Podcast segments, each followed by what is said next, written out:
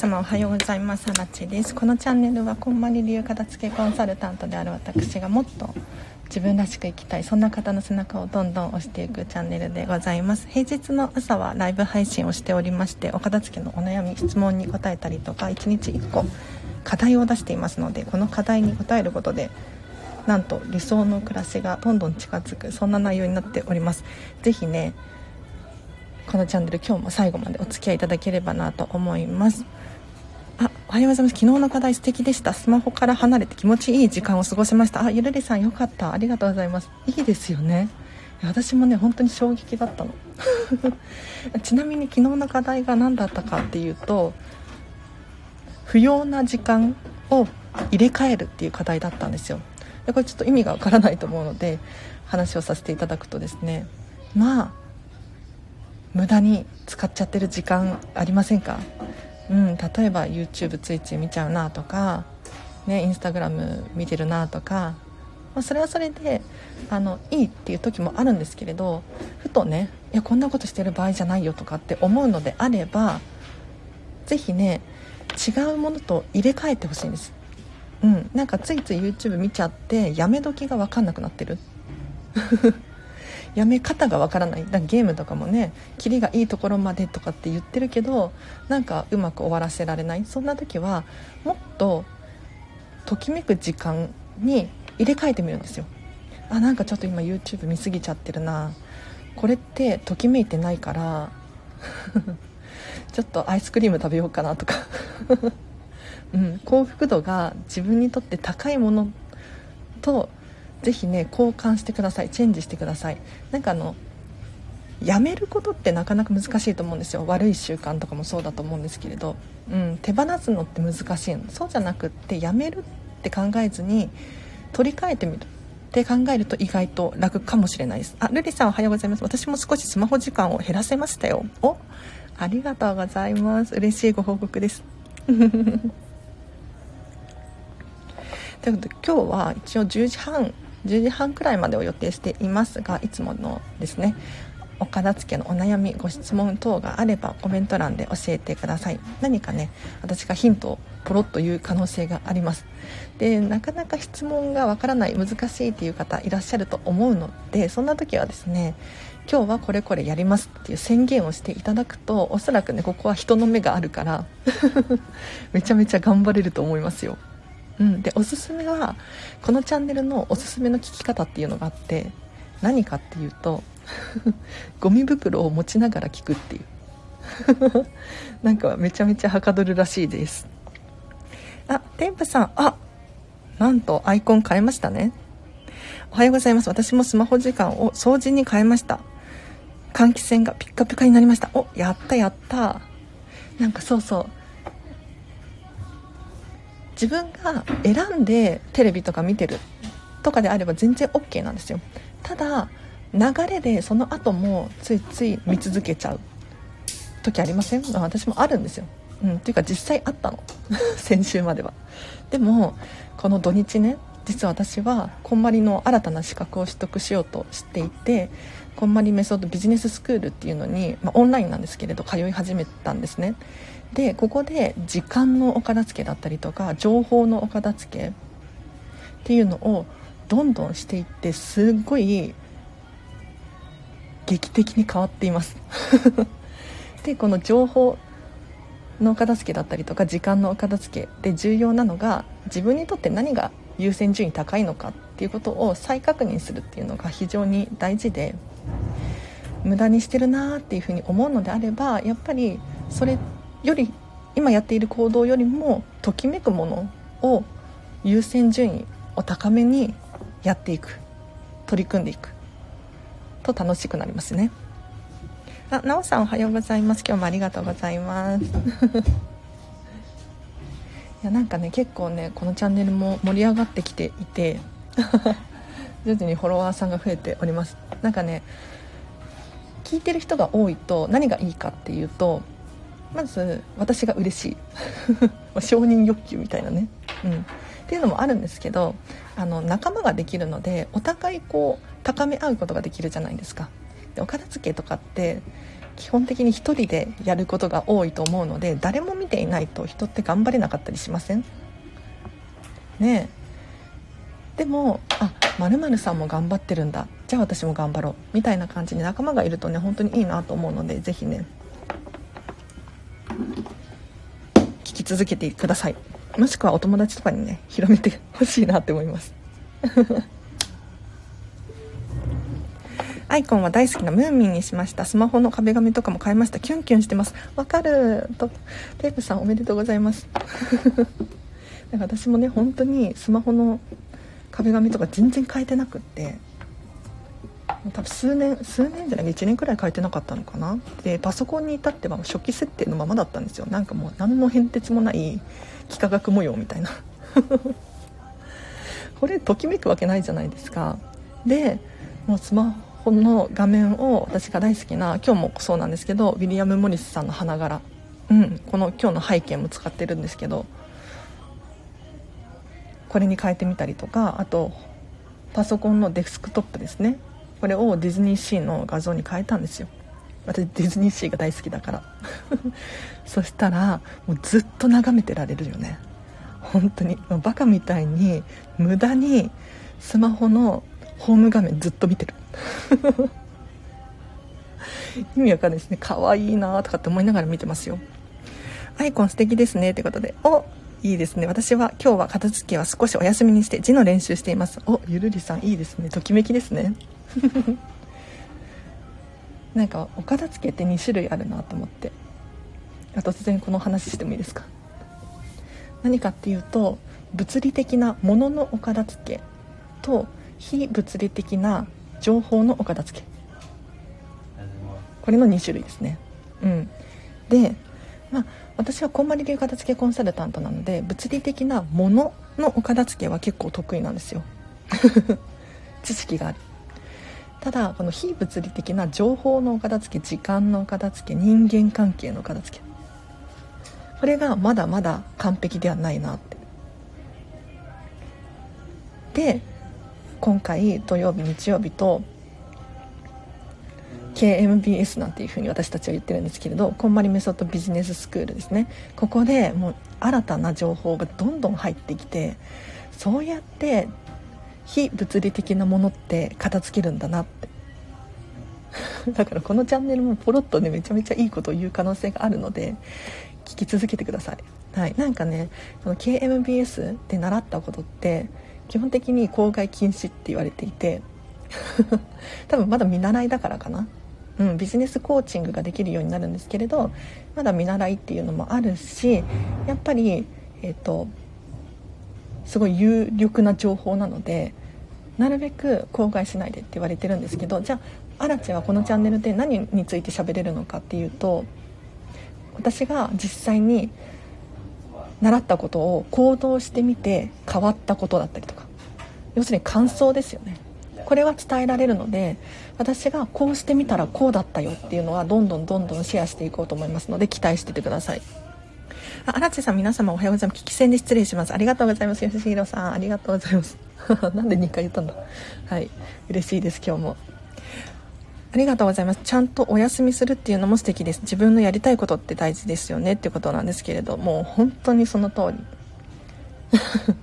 やりたいことが明確になってない人が、なんと多いことか。だから、例えば皆さん、こう、コロナになって、コロナになってっていうか、去年からね、このコロナ騒ぎが起こり始めて 1年経ちましたけど、なんか私の友達だったりとか、えー、と同じ職場の人だったりとかを見ているとなんかやることがなくなったとかって言ってるんですよ。わかりますか？なんか例えばお店がお休みになって仕事がお休みになるなくなる。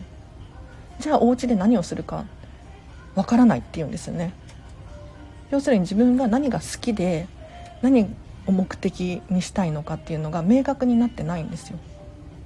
でもでもね去年アラチは今もそうなんですけど飲食店で働いていてこのコロナでね仕事がガクッと減ったんですよ。で去年の5月6月なんて丸々お休みだったんですよ。でその時何してたかっていうともう自分のときめき分かってるから とにかくひたすら本読んでましたね。本読んだりとかあとオンラインの講座とかたくさん受講してましたよ。うん。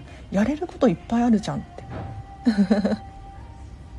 むしろなんかラッキーとかって思ってすごいたくさん行動していましたね。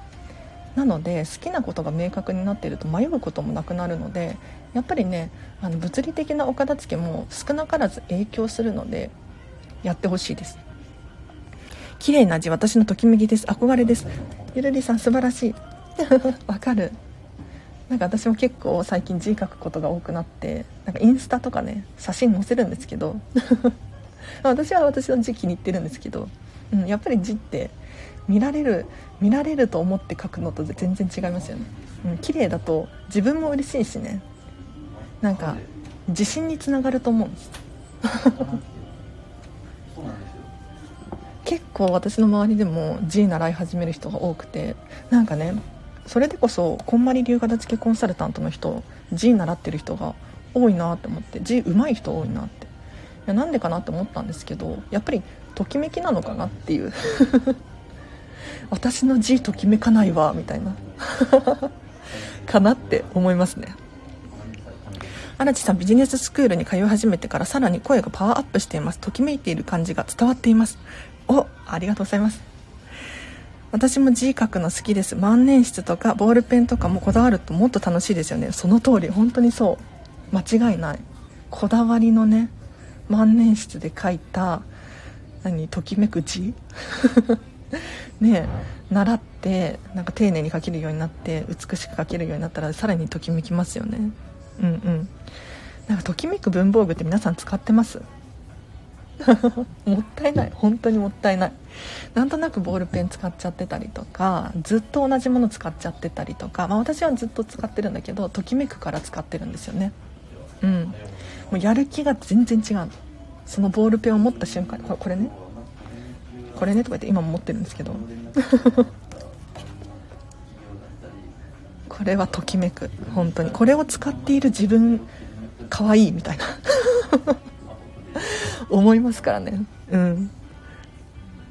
あちなみにビジネススクール通い始めてから声がパワーアップしてますっていうことなんですけどなんかね自分でも感じてますよ。私自身もあすごいなってすごい効果があったなって思います。なんかねやっぱりビジネススクールなのでビジネス特化なので結構あのゴリゴリに教えてくれるんですよ。例えばなんだろう。これ言っちゃダメか？なんか対ビジネス相手企業組織団体向けになってくるので何ていうのかな？自分のプレゼンテーションの力のなさとか気づくんですよね。うん。でやっぱりこの講座を受講していって、えーと、講師がこんまりメディアジャパン社長のサンディさん真野子さんっていうんですけど日本人なんですけど本名は。サンディさんが講師をやられていてそれをもう目撃するとですねレベルが全然違うなと。うん。いや私もこうなりたいっていうふうに思うんですよね。なのでそれをちょっと目撃して自分にも真似できるとこないかなっていうところでちょっとレベルアップしたような気もしてます。あ100均のボールペンやめました。なんとルリさんおめでとうございます。いや別に100均のボールペンが悪いわけではないんですよ。うん。もうね100円ってなんて素晴らしいんだと。ときめく人は堂々と100均のボールペンを使ってほしいんですが明らかに自分の好みじゃないっていうのが分かったのであれば是非ねうん。ときめくボールペン探しましょう。ねえ本当に人それぞれときめきっていうのは違うのでなんかときめきときめき言ってるけどピンときてますか？大丈夫ですか？好みは本当に人それぞれなので是非ね自分の好きに従って選んでほしいなと思います。子供の頃はときめく文房具使ってましたね。大人にも大切な心ですね。確かに。ちょっと今思い出した一瞬で。なんかよくそう子供の頃とかなんだろうなシール集めたりとかノート集めたりとかしてませんでした、まあ、女女子あるあるかもしれないけど。私結構集めてましたね。可愛いとかって。これですよね。これ。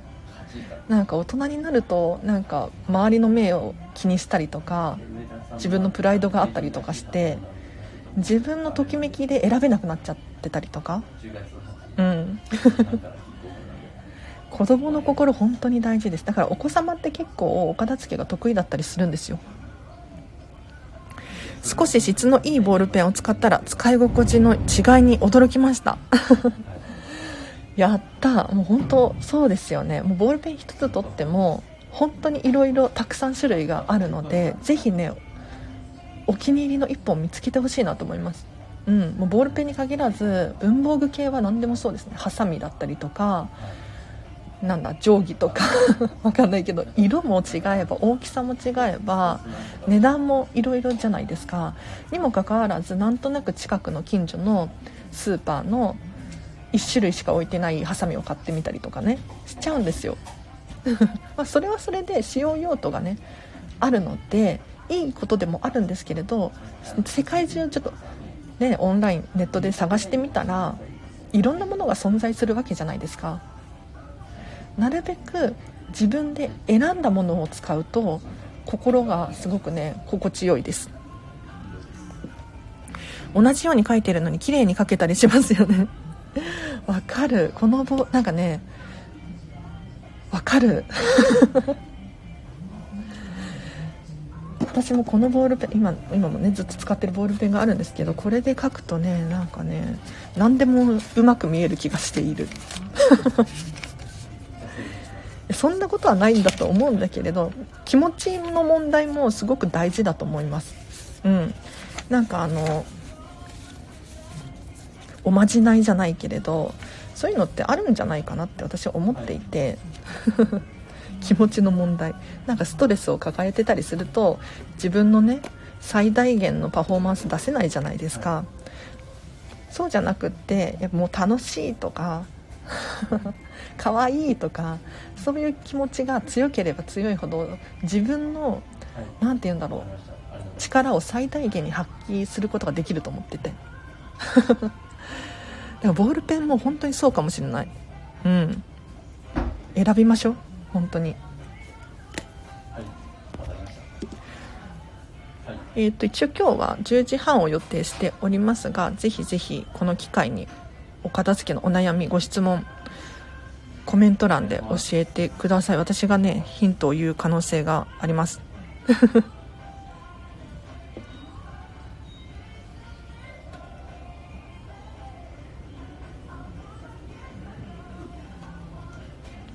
ちょっと待ってください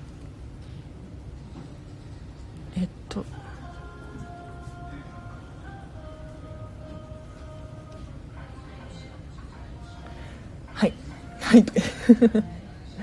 いやなんかもう本当に私の私自身荒地自身がすごい成長していてこれを皆さんにお伝えできるのが本当に喜びでしかないですね。いやこんなにすごいことが起こるみたいななんかもう私にとってこんまりさんに出会えたことは本当に奇跡だなと思って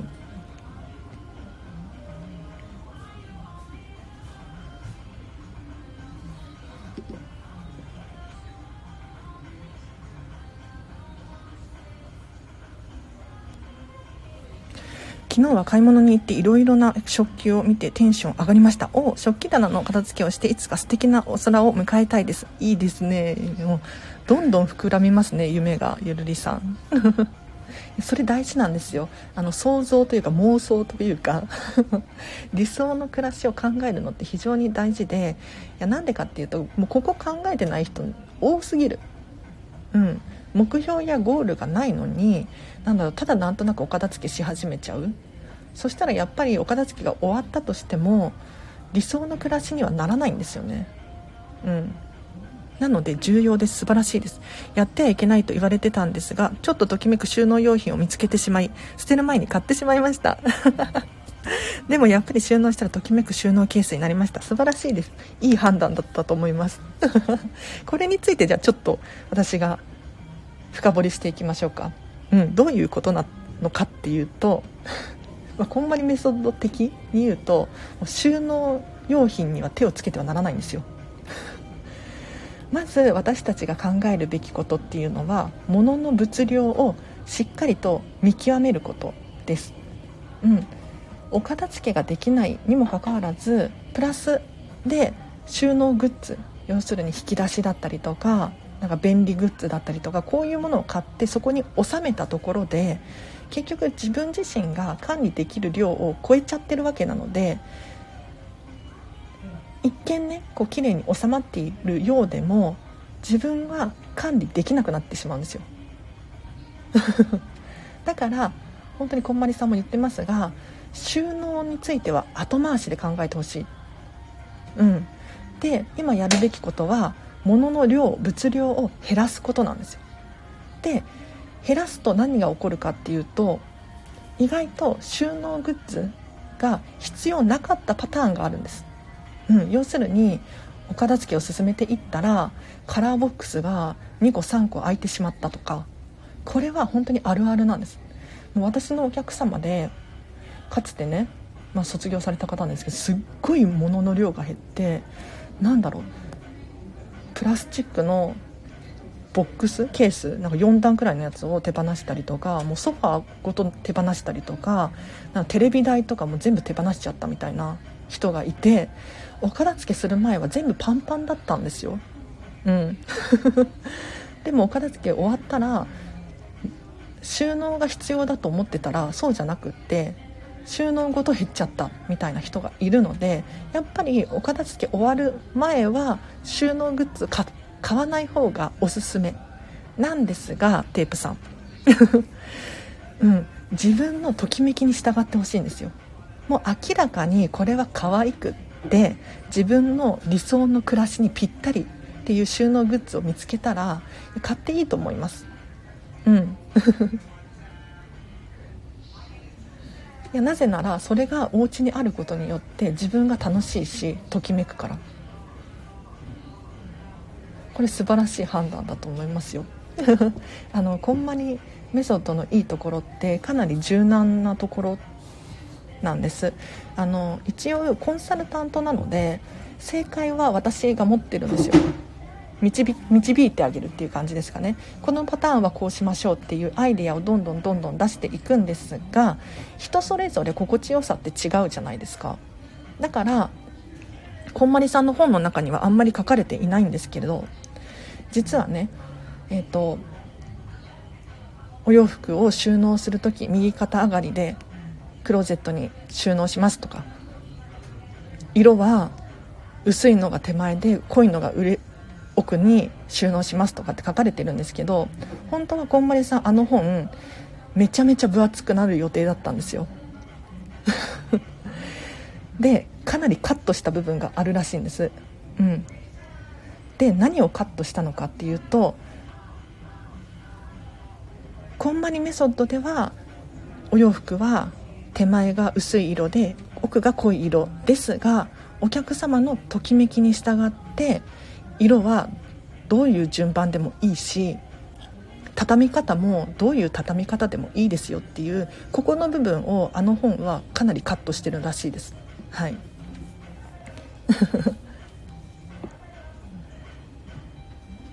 そういう出会いも大切ですよね。ときめいたのなら仕方ない。うん。ゆるりさん間違いないですね。めちゃめちゃ使いやすくなったので毎回見てときめいています。じゃあよかった。やったー。いいなときめく収納ってあんまりなくないですか？それに出会えたの本当に奇跡だと思いますよ。なんかいや奇跡奇跡。こういうの欲しいなって思ってても私特に古着が好きなんですよ。古着古着屋さんでね。でこういうお洋服欲しいんだよねって探しても基本的に見つからないことの方が多いんですよ。うん、ででも万が一見つかった時って本当に運命の出会いだと思っててもう一生大事にすると思って お家に迎え入れます。はい。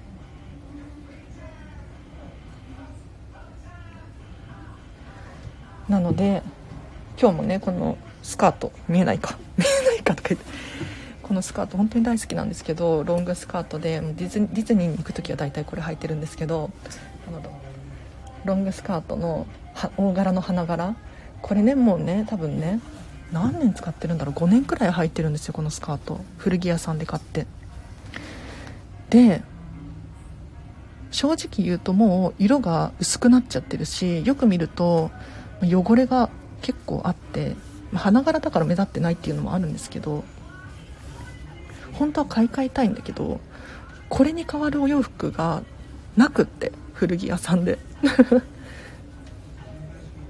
でもこの子も可愛いから多分洋服として着なくなったとしても布として使うかなとかって。だから運命の出会いってあるのでテープさん出会っちゃいましたね。はい。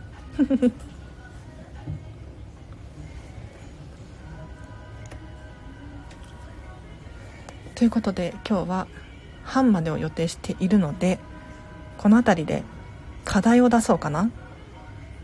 なんかちょっと最近の最近っていうかここ3日くらいの課題が私的にはすごいレベルアップしてて楽しいんですけど。なんか今までは私のねこんまり流片付けコンサルタントとしての知識から出していたりとかあとは本いろいろ読むのでそこからね、まあ、ときめく人生っていうことに重きを置いて課題を出してたんですけれど今回この土日と KMBS コーマリメソッドビジネススクール通い始めて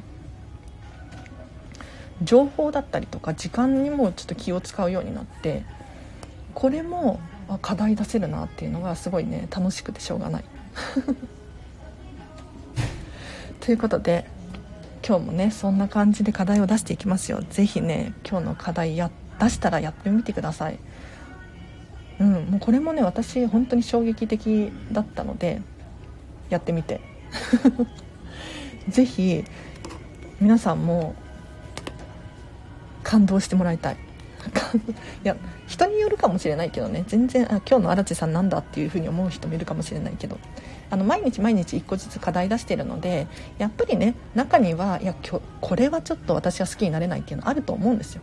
それはもうしょうがない。人だから100%この人が正しいとかないじゃないですか。この人が好きとかないじゃないですか。ね。うん。でも私的にこれ本当に良かったのでちょっとあの長引かせてもしょうがないので今日の課題いきましょうか。今日はですねこれですね。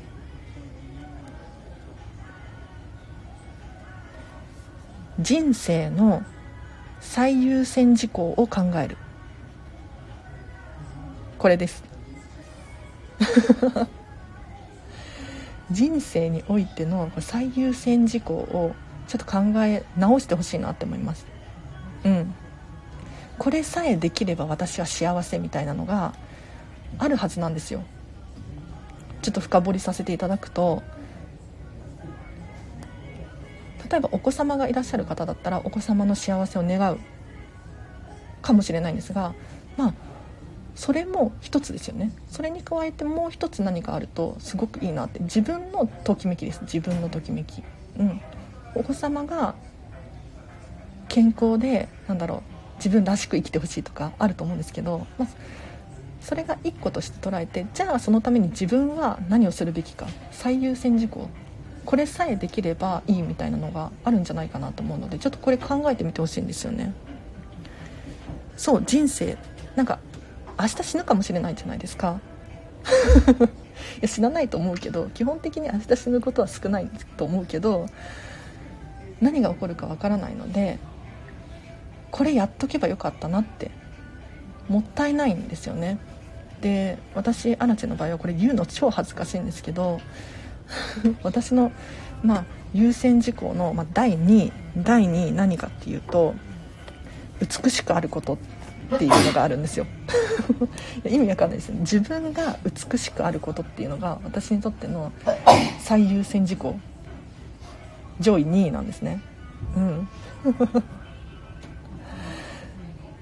めちゃめちゃ重要な価値観なんですよ。などういうことかっていうと見た目もそうだし 見た目あと言葉遣いだったりとか内面もそうだしとにかくあこの人美しいなみたいななんか理想の荒木知恵みたいなのがいてそれに当てはまっていることがかなり私の優先順位で上位に上がってくるんですね。でこれの優先順位を考えた上で今の自分と照らし合わせると例えば布団でねゴロゴロしちゃうとか。うんなんか今日もダラダラいっぱい食べちゃってるなとか。全然興味ない YouTube 見てるなとかこれって美しいかなって思った時に美しくないって思えるんですよ。でもこの優先順位とか最優先事項っていうのが分かってないとここにまでたどり着けないんですよね。うん。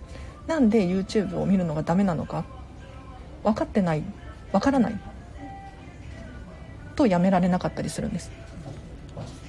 そう最優先事項です。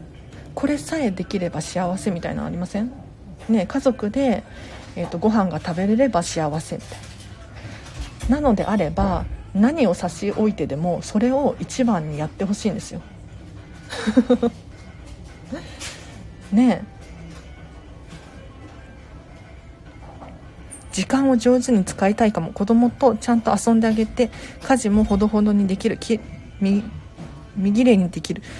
ダラダラタイムもうまく使いたい。ざっくりすぎますか？いいと思います。テープさん素晴らしいです。時間をうまく使いたいっていう優先事項があるのであればじゃあそうじゃないものを手放すべきですよね。っていうことに気づけるんですよ。うん。なんか気づいてない人が多い。本当に今日ずっと言ってますけどなんか自分の理想だったりとか分かってなくって行動できない人が多い。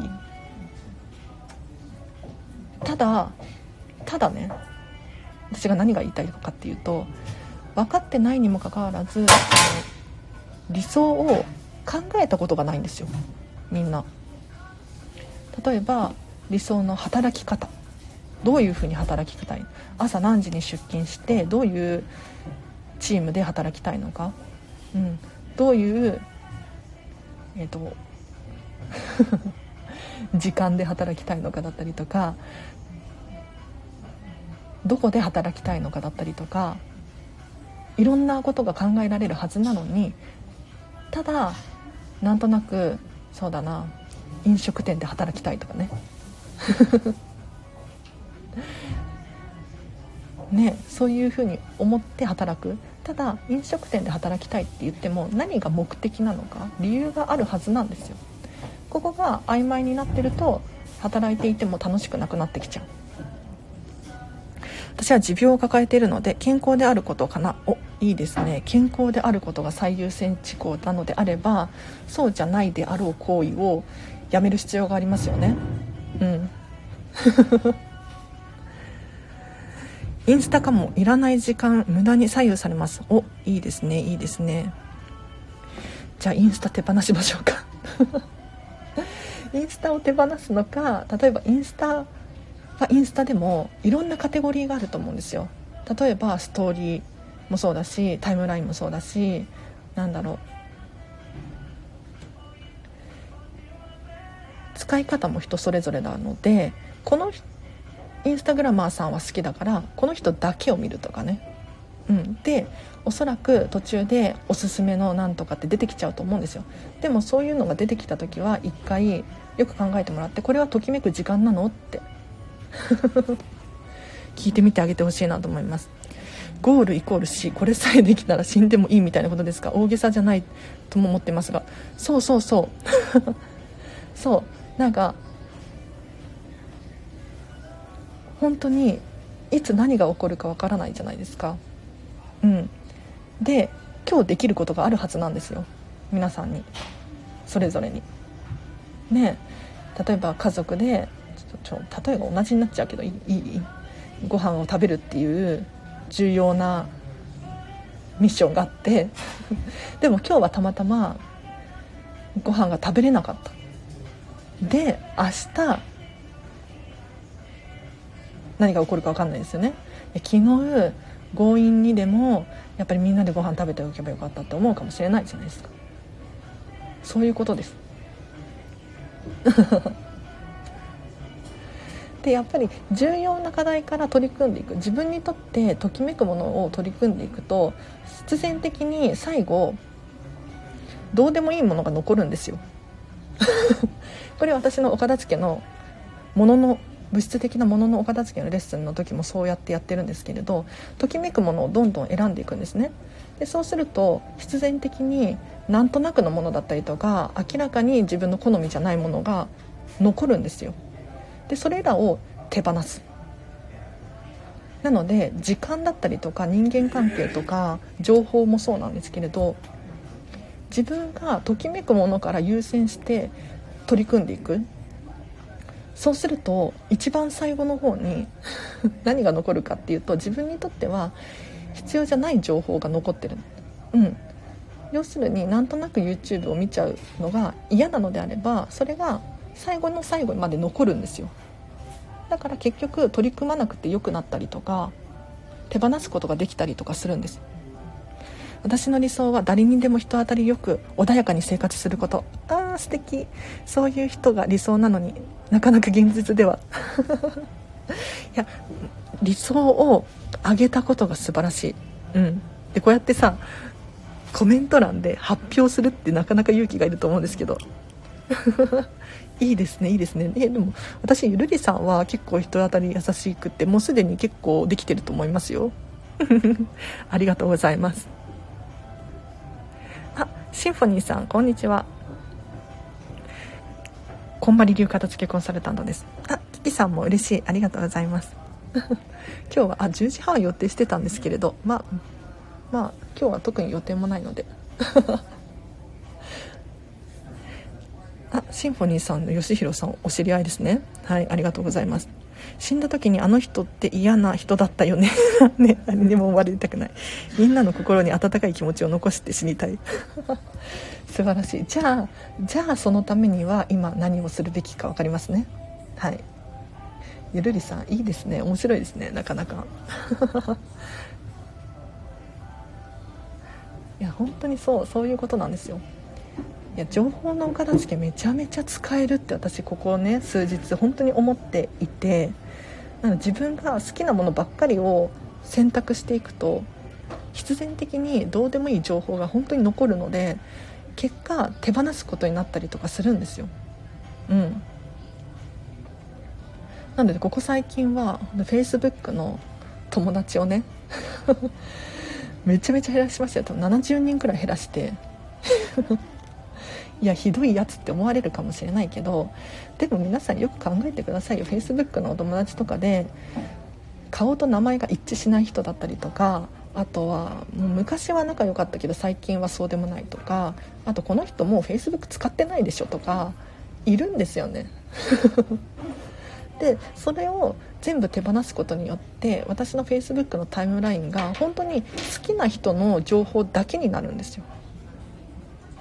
うん、今まではなんとなく人付き合いとかで、えっと、承認していた友達のストーリーとかがねどんどんどんどん流れてくる状態だったんだけれどそうじゃなくって お友達をね こんまりしたらなんともう本当に好きな人の好きな人の自分のねお友達だと思ってる人たちの 情報しか流れてこないから心地いいんですよ。うん。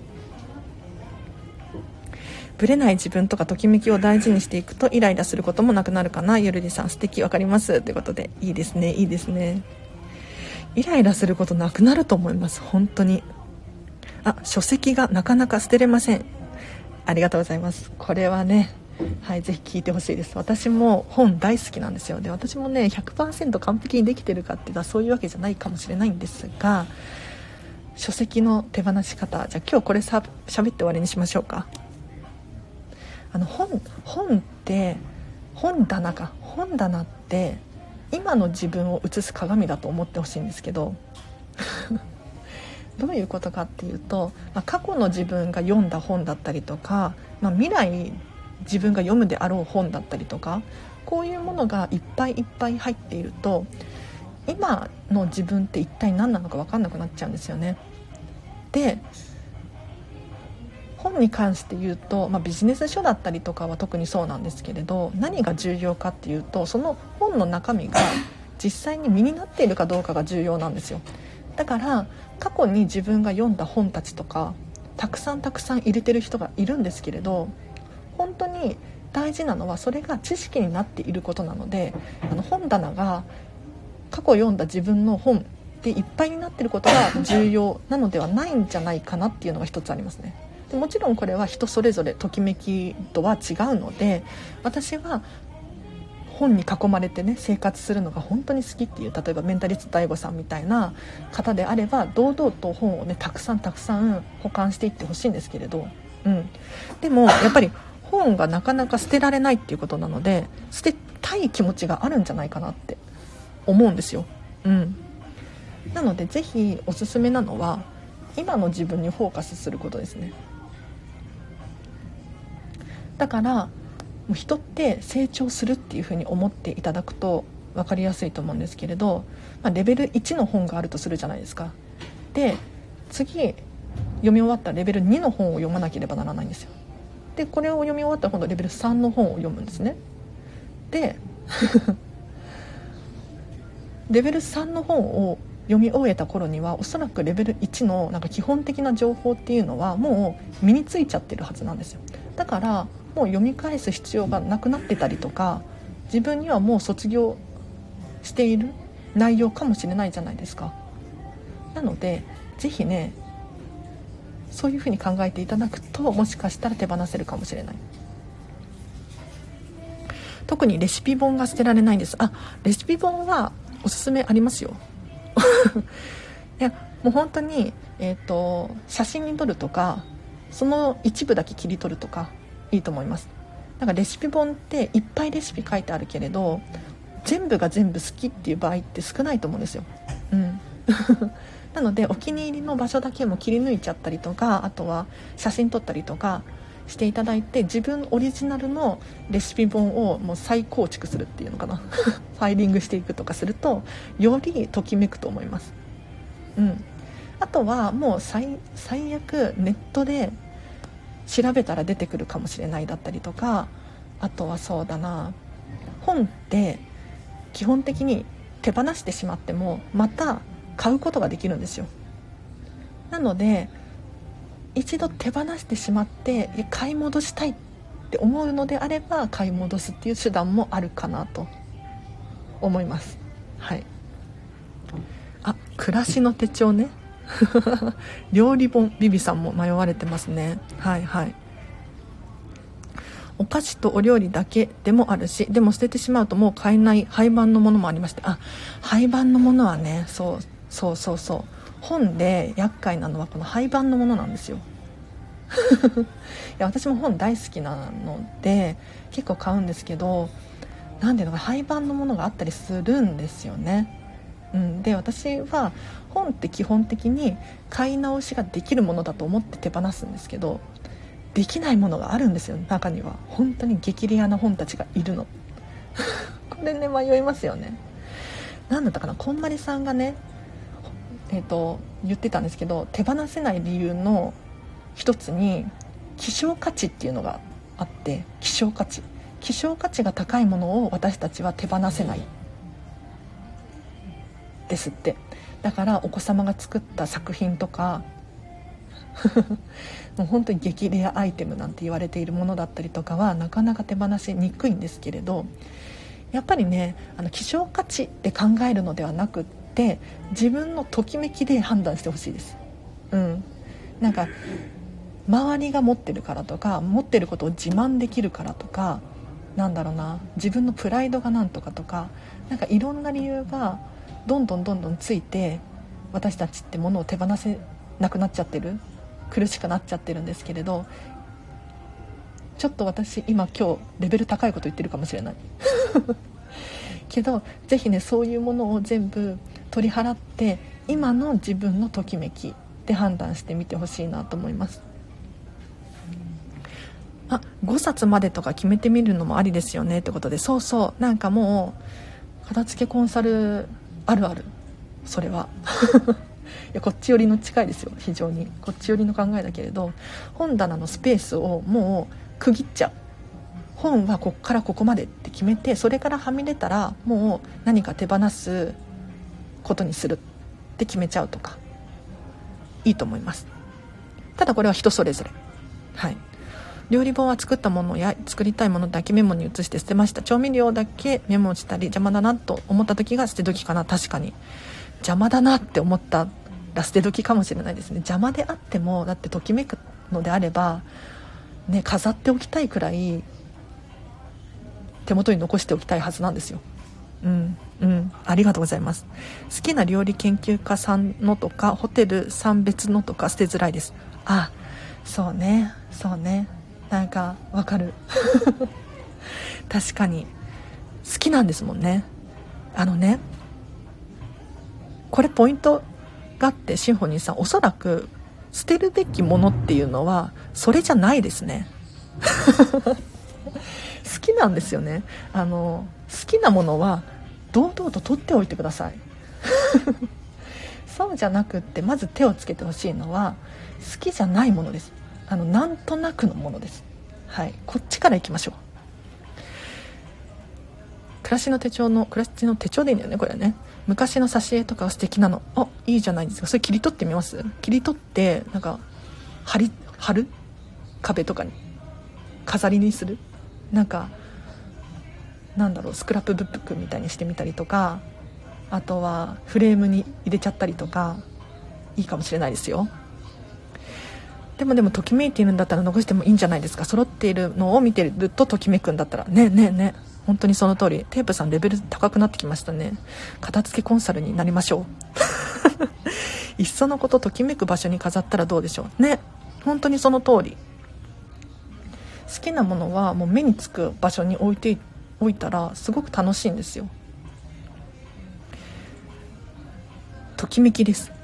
自慢するためではなくてその本を書かれたシェフがすごい方なので時々読んでます。私手持ちの本結構読み返すのでより捨てられないんです。うんやっぱりそうですね。ときめくのであれば取っておきましょう。1週間のうち1回はその本の中から作品を作るとときめきのご飯を食べれますよね。確かに。テープさん天才。天才すぎる。好きなら捨ててはダメですね。あ皆さんやっぱり私が。いやもうね私言うことないですね。レベル上がってますね。皆さんよく分かってる。片付けコンサルになれますね。はい。そうそう。捨てなくていいんだ。そうですそうです。あのときめくものを捨て捨てる捨ててはダメです。なんかあの明らかに物の量が多いなとかなんだろう人から見たらゴミって思われるかもしれないけど自分にとっては好きっていうものがあったりするんですよ。それは堂々と残しておきましょう、うん、なんかお菓子の缶が捨てられないんですとかなんだろう。よくあるんですよ。でも可愛いって思うから捨てられないんですよね。そしたら捨てるべきではなくってまずやるべきこと他にあって なんとなく使っている他のものたちですね。ときめきご飯いいですね。本当にときめきご飯素敵すぎる。どうしよう片付けコンサルに行って皆さんちょっと本当にこっちこっち来てください。片付けコンサルね多分まだ人手足りないですよ。足りてないと思う。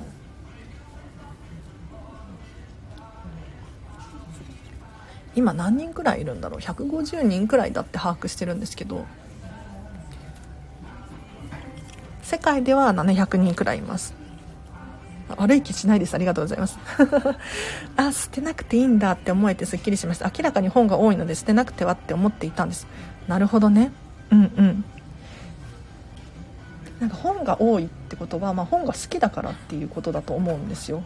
うん、でそれはま堂々とね取っておいてほしいなって。もう人はどうでもよくって自分はこのくらいの本の物量が好きっていうのがあると思うので取っておきましょう。そうじゃなくって例えばお洋服だったりとかなんだろうな。書類関係だったりとかあとは何ですか趣味のものだったりとか。ね。ここがうまく片付けられてない場合があるかもしれないのでこっちから手をつけるといいですね。自分が好きだと思えるなら捨てなくて大丈夫なんですね。そうそう。瑠璃さん本当にそうなの。これ本当に意外と落とし穴かもしれない。皆さんねなんか捨てなきゃ捨てなきゃって思っている人が多くっていやなんで私捨てられないんだろうってね逆にネガティブになっちゃってるんですけど大丈夫です。大丈夫。できるから。本当に残しておいてほしい。捨てなきゃっていうのはなるべく考えないでほしくって残すものをどんどん選んでいってほしい。です。はい。こういう理由で残す。うん。もうね素敵なシェフの料理本なの、うん、これをレシピの中の料理作ると本当にときめく。すごい素敵じゃないですか。気づけてよかったですね。ときめいてるって再確認。そうそう。私もしっかり見つけめ直そう。いいですね。いいですね。習い事の作品や道具とかもありすぎて。うんうん。なるほどね。どうしましょうね。ときめきますか？ときめきがピンとこないのであればまた使いたいと思えるのかだったりとかなんとなく買っちゃってないかだったりとかなんだろうな。それを持ってる自分が自分らしいかだったりっていうふうに考えるといいと思います。いつも片付けしなきゃとなんとなく気が焦っていましたがなんだか今日はほっこりです。ありがとうございました。分かってきました。ビビさんよかった。ゆるりさんもほっこりよかったです。片付けしなきゃって思ってる人が多い。いや片付けは確かにしなきゃいけないかもしれないしした方がいいしできたに越したことはない。けれどそもそもお片付けに興味がないからお片付けできない人がほとんど。なので、まあ、そういう人は無理にお片付けする必要はないと思ってます。いやなぜなら無理になんか行動を起こすと人ってやっぱり苦しくなっちゃうんですよね、うん、辛くなっちゃう。これ何事もそうだと思いますよ。あのね学校の授業でまあ、国語算数理科社会いろいろあったと思うんですけれど、まあ、国語が好き。国語はもうずっとやってられるかもしれないけど理科は嫌いとか、ねやりたくない。やればやるほどどんどん嫌いになってく。る、まあ、あの先生ムカつくとか。ね。だから無理にやっちゃうともしかしたら嫌いになっていくパターンがあるかもしれないので本当に人それぞれねタイミングってあるんですよ。なんか今日はお片付けやりたいなとか。うん、もうお片付けしないと私の人生やばいとか。いろんなタイミングがあると思うので時が来たらやりましょう。はい。なんだかとってもいい日を過ごせそうです。やったシンフォニーさんもさときめくその本を見てちょっと心を癒しましょう。あおすすめがあってただお方あの捨てる必要はないんですけれどおすすめがあってもしかしたらシンフォニーさんできてるかもしれないんですがあの本棚入れ替えてみるといいですよ。うん。なんか並び順入れ替えてみたりとかあま多分なってるのかな。あとは本の帯を取ってみたりとか。なんか帯って基本的にチラシみたいなものなのでなくてもいいかもしれないですね。あと本の中にチラシが挟まってたりとかするのであればそういうのもどんどん取っちゃって捨てるっていうのがいいかなと思います。気だけ焦って何もできなくなっちゃうから。ね本当にそう。特にお片付けやり方がわからない人が多いのでなんか焦って結局散らかして終わりみたいな。で余計にネガティブになる。できなかったみたいな。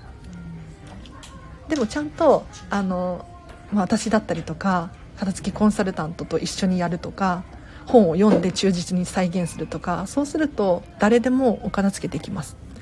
片付けだけどときめき探しの旅だと思ってやってみようと思います。そうそう。なんかあのこんまりメソッドって人生がときめく片付けの魔法なんですよ。ここ勘違いしちゃダメ。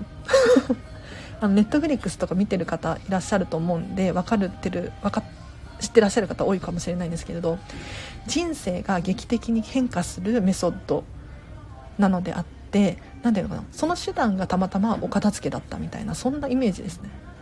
うん。だからとにかくとにかくすっきりしたいんだっていう人は違う方法でお片付けをした方がいいかもしれない。けどそうじゃなくってもっと自分らしく生きたいんだよねとかもっと好きなものに囲まれて過ごしたいんだよねとか、えーと、嫌いなもの好きなものを明確にさせたいとかそういう人がいらっしゃれば是非ねこのメソッドおすすめです。ちょっと今日は午後お片付けしてみます。やったー。最近場所別に変えてみました。必ずしも本棚に本を入れなくてもいいかなと思って。あそれはね正解です。素晴らしい。なんか意外とシンフォニーさん私に相談する必要もなくできてますね。だからもうレシピ本とかだったら特にそうなんですけどキッチンでしか使わないわみたいな本があればキッチンに収納するっていうのは本当におすすめ。うん、でももうリビングでしか読まないっていう本があるならリビングに収める。っていうのもいいと思います。でもやっぱりなんだろうなんとなくの場所に入れちゃうと分かんなくなっちゃうのでできるだけ定位置を決めてあげる。これは重要です。理想を目指して焦るんです早くあんなに生活したいな。でものんびり理想に進んでいくのもいいんですよね。明日からまた頑張ろう。いいですねゆるりさん。自分のときめきに従ってくださいね。ただただ先延ばしにしすぎると良くないので あの最大でもここまでにやりきるみたいな期限を設けるといいかなと思います。今日はやらないんだけれど年内には終わらすとか。うん。私も焦ってましたよ。早くあの食器入れに棚にとかですよね。時間もかかるから。ねテープさん。すごい成長ですよね。うんうん。皆さんすごい。またときめきに近づきますね。ねシンフォニーさんやった。美容系の本はコスメの近くの別の棚に移動してみたりとか。うんうんうん。わあ合ってるんだっていう。そうです。合ってます合ってます。なんかあのこんまりメソッド的に言うと同じカテゴリーのものは同じ場所に収納するっていうルールがあるんですよ。ルール。でも同じカテゴリーって一体何なのかっていうと例えば本だったら確かに本っていうカテゴリーがあるかもしれないんですけれどご自身が例えばこれは料理本っていうカテゴリーになるっていうふうに判断するなら料理本っていうカテゴリーで別の場所にまとめて保管するっていうのはありだと思います、はい、ただ一番やっちゃいけないのは何かっていうとこれらがもう明確になっていなくってごちゃごちゃに収納されている。これなんですよ。ミックスされているっていうのは良くないので一目見て何がどこにあるのか分かる状態にしておく。これをちゃんとできているのであれば、まあ、いろんなところにこう分散して本の場合であれば収納しちゃって大丈夫。です、はい、でも基本的には同じカテゴリーのものは同じ場所に収納しましょう。あネットフリックス見てみてください。もうねここ、えーと、8月31日からこまりさんの新シリーズが始まって、うん、前回のやつも見たっていう方いらっしゃるかもしれないんですけど2年前のやつから今回新シリーズが始まって3話くらい、うん、新しいのが動画がアップされてましたね。はい。今回はご家庭のおお家のお片付けもやるんだけれどそれに加えて、えーと、地域のなんだろうコミュニティのお片付けだったりとか 会社のお片付けだったりとかもしてますこんまりさん。例えばカフェのお片付けだったりとか教会のお片付けなんかもやってましたね。今からヨガして体を喜ばせます。ではまた。はい。ではまた。ということで私もこの辺りで終わりにしようかな。意外と1時間喋ってしまった。我が家はミックスされまくってます。そこが一番の問題です。大変。ミックスはしちゃダメです。はい。なんかお子様のものパパのものママのものなんだろういろいろミックスされてるともう大変。分かりにくいのでそうじゃなくってえっ、と私の本だなとかね子供の本だなとか、うん、1段目2段目で分けてみたりとかするといいと思いますねやっぱり。まあ、本に限らずなんですけれどお洋服とか全部そうです。うん、家族のものがミックスになっちゃってると探しにくいし、うん、でやっぱり自分のものがまとめて置いてあると見てて心地いいんですよ。だって自分のものだから。自分が好きで買ってるやつだから見てて楽しくなる。それが全然趣味の違う妹のお洋服だったりとかこれがごちゃ混ぜに収納されてたらモヤモヤしてきますよそりゃ。あシンフォニーさんこちらこそありがとうございます。素敵なはいあのご質問でした。うん。なんかねやっぱりここで喋ってると画像画像がないっていうのが問題ですよね。あの実際に片付けコンサルをする時は何だろうちゃんとカウンセリングをするしえーと、そのお家の状況だったりとかを見ながらやるのことができるので結構的確にこうアドバイスができるんですよ。でも良かったです今日。うん。すごくいい質問。ありがとうございます。多分皆さんの役に立ったと思います。なんかあの捨てなきゃ捨てなきゃって思ってるけど捨てなくていいんだっていう気づきがあったりとかね。はい。ミックスを解散個別収納頑張るぞありがとうございました。あフォローありがとうございます。ちなみに今日の課題覚えてますか？私も忘れちゃった。何だったっけ？今日の課題は人生の最優先事項を考えるでした。是非ねちょっと取り組んでみていただければなと思います。では今日もお聴きいただきありがとうございました。えっと今日の後半もじゃあハピネスな一日を転勤族で転勤のたびに収納変わり大変なんです。引っ越しで。わかる。